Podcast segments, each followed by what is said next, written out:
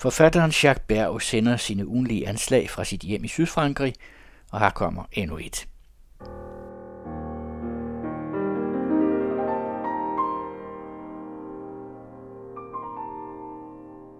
Anslag midt i en coronatid.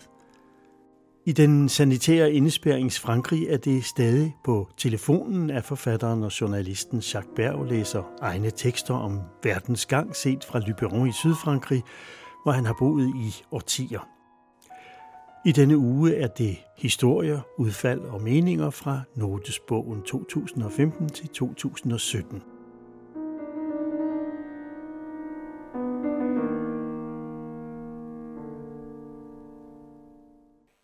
Historiens ende og begyndelse afstedkommer de lærte hede diskussioner. Man tænker ikke så meget på, hvornår historien egentlig blev historie. På hvilket tidspunkt er historien tilstrækkeligt gammel og fjern til, at en generation kan stemple den som historie? Er det, når oldingerne har tabt hovedet og glemt deres ungdom og det samfund, de voksede op i? Eller er det, når de på universitetet bestemmer at gå fra samtidshistorie til bare historie? Man kan også stille spørgsmålet anderledes. Hvornår bliver verdens gang til en lærestreg? Ganske mange mener jo, at historien skal belære os, give os en advarsel, at vi bare behøver at lytte til den, forstå den, for ikke at gentage vores dumheder, vores forbrydelser, om man vil. Historien som en indsprøjtning, en vaccine. For at den i dag skal kunne lære os, hvordan vi skal leve vores liv, må historien ifølge denne tese fremtræde som netop historisk, det vil sige omdannet til forgangen tid hvor den ikke længere er indlagt i vores handlinger og adfærd, hvor den tilhører fortiden, helt og holdent er nedkapslet i fortiden. For det er udelukkende i den form, selv med sin lidt kunstige karakter, at vi kan trænge ind i den og uddrage den viden og klogskab, der skal vaccinere os mod den eller den skæbnesvangre opførsel. For nu at tage et konkret eksempel. Vi må studere det 19. og 20. århundredes forskellige former for nationalisme. Omstændighederne omkring deres tilblivelse og deres indflydelse på befolkningerne. For at kunne vurdere faren ved nationalismens nuværende udgaver i Afrika, Asien og Europa. I USA såvel som i Tyrkiet. For at lære at beskytte os mod den, for ikke at gentage de vanvittige myrderier, er det bedst at kende demokratiets afvielser til bunds, sådan som de blev gennemført af nationalister og populister. Med andre ord, vi bør vende os mod historien. Time for time får vi stukket historiske begivenheder i næsen. Journalister gør det trivielle til noget uforglemmeligt, i mangler superlativer. De bestemmer uden modsigelse, hvad historien kommer til at bestå af, eller allerede nu består af. For dem begynder historien i deres egen mund her og nu, og de bemærker ikke engang, hvor latterlige de er. Og man tror eller ej på historien som en slags undervisning, en livslære, synes den eneste sandhed at være, at historien, den gør, som det passer den. Den fødes, når den vil, og den dør først den dag, vi får sprængt kloden i luften. Hverken Herodot eller Tukydid har opfundet den. De har blot fulgt den og beskrevet den. Det samme burde vi måske affinde os med at gøre i forbifarten. Vi skylder Herodot følgende udtalelse blandt så mange andre. I fredstid begraver sønnerne deres fædre. I krigstid er det fædrene, der begraver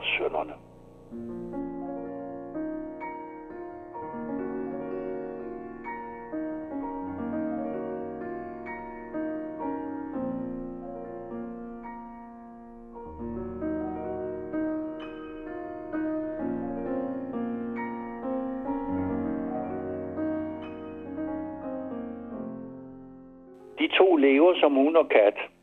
Udtrykket har ikke bund i nogen virkelighed. En hver kan se, hvordan en hund og en kat kan leve op og ned af hinanden i fuldkommen harmoni. Der må ligge noget andet bag. De to dyr holder hinanden ud, og mere end da, hvis følelserne er til det. Fordi hunden har sin mande og katten sin kvindeside. De er så at sige skabt for hinanden. Man har sikkert bemærket, at en kat med respekt for sig selv på typisk kvindelig vis foragter omverdenen. Den holder en vis afstand til alt og alle. hvor hunden er mere klumpedumpe, rar, trofast og blid, med et ord underkastet, stopfuld af mandlige kvaliteter. Nu kan du godt kravle ned fra loftet, se mig i øjnene og påstå, at din kat snobbede frihed, dens suveræne foragt for enhver, der bare forsøger at indskrænke den cirkler og livsrytme, eller ændrer dens smag, aldeles ikke er kvindelige egenskaber. Det svarer til at nægte af de kendetegn, der gør din hund så nem at manipulere med, parat til at ofre sig og knytte til den person, der fylder madskålen og går tur med den, ikke er udpræget mandlig. Adfærden er kønsbestemt, og det er derfor de fleste af os har det udmærket med at leve som hund og kat. Jeg filer gerne kanten af med et citat af specialisten i underkastelse, en vis Michel Houellebecq. Han skriver, Hunden er ikke alene genstand for vores stadige beundring, men udgør også et uundværligt emne for menneskers samtale. Den internationale, demokratiske og samstemmende samtale. Det står i bogen Possibilité du Nille, muligheden af en ø fra 2005 hvor forfatteren omtaler sin højt elskede hund Klimmer, der betyder den milde, som en medrivende kærlighedsmaskine.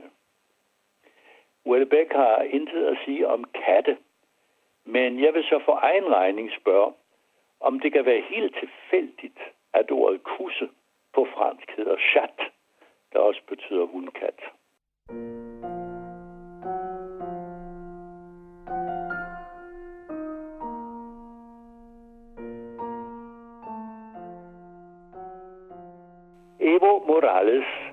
Bolivias præsident, blev valgt første gang i januar 2006 på kampråbet Ahora es cuando, der betyder, hvornår er nu.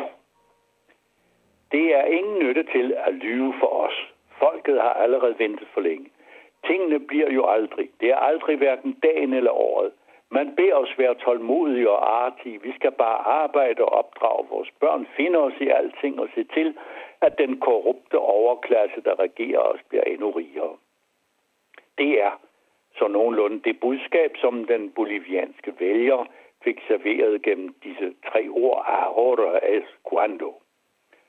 Og så har vi nu en Evo Morales, der synes limet fast til sin præsidentstol. Magten er steget ham til hovedet, han er blevet mere og mere autokratisk synes helt at have glemt sin baggrund i bondemiljøet og kokadyrkernes fagforening. Han begunstiger sine nærmeste venner og bekendte. De indianske eller indfødte bolivianere, der udgør 90 procent af befolkningen, og med begejstring stemte for Evo, føler sig for og stejler. Man giver sig til at tænke på det slogan, præsidentkandidaten François Hollande i Frankrig havde valgt i 2012. Det er nu, forandringen skal ske. Det var bygget op på samme måde som Ahora og lød lige så lovende. Ved nærmere eftertanke opdager man dog, at de to slagord lider af en manglende indre sammenhæng, som ikke er langt fra at gøre dem meningsløse. Det bolivianske hvornår og det franske forandringen viser fremad, mens ordet nu ligger indkapslet i nutiden. Begge rummer en nutidsfilosofi og en fremtidsvision. Man kunne lige så godt påstå, at i morgen faktisk er i dag. Det er dog ikke hele problemet, for Ahora er jo aldrig nu, og kan simpelthen ikke være det. Englænderne har udtrykket now is never now, der tydeligt angiver, at det allestedsnærværende nærværende nu, vores instagrammerede hverdag, simpelthen ikke eksisterer, blot af et hul i luften. Næppe har man udtalt ordet nu, før det glider os af hende og forsvinder i et gemmested, der hedder fortiden. Der er ingen plads mellem ikke mere og ikke endnu. Kun fortiden har en fremtid. Af alle de grunde og sikkert flere til, er enhver politik, der bygger på nutiden, dømt til at blive dødfødt. Med mindre naturligvis, man vælger at leve i en skinverden. Et ahora uden ende.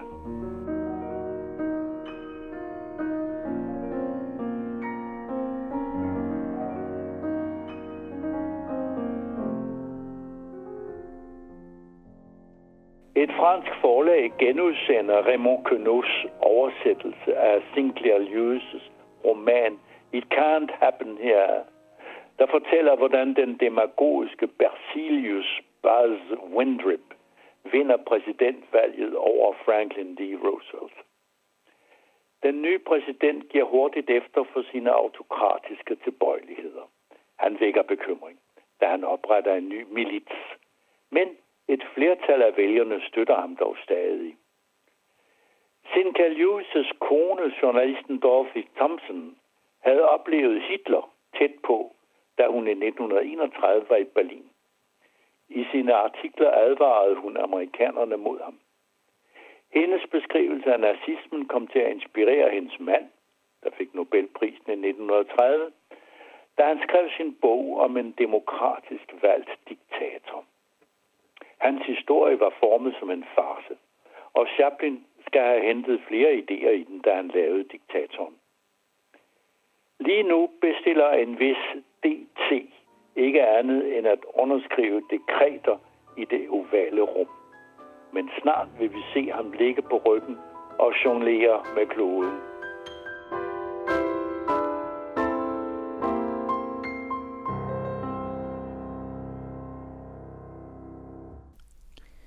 Musikken var uddrag af den sydfranske komponist Deodat de Severacs klaversuite Cerdana, som Jean-Joël Barbier spillede, og det er Jesper Tang, der redigerer.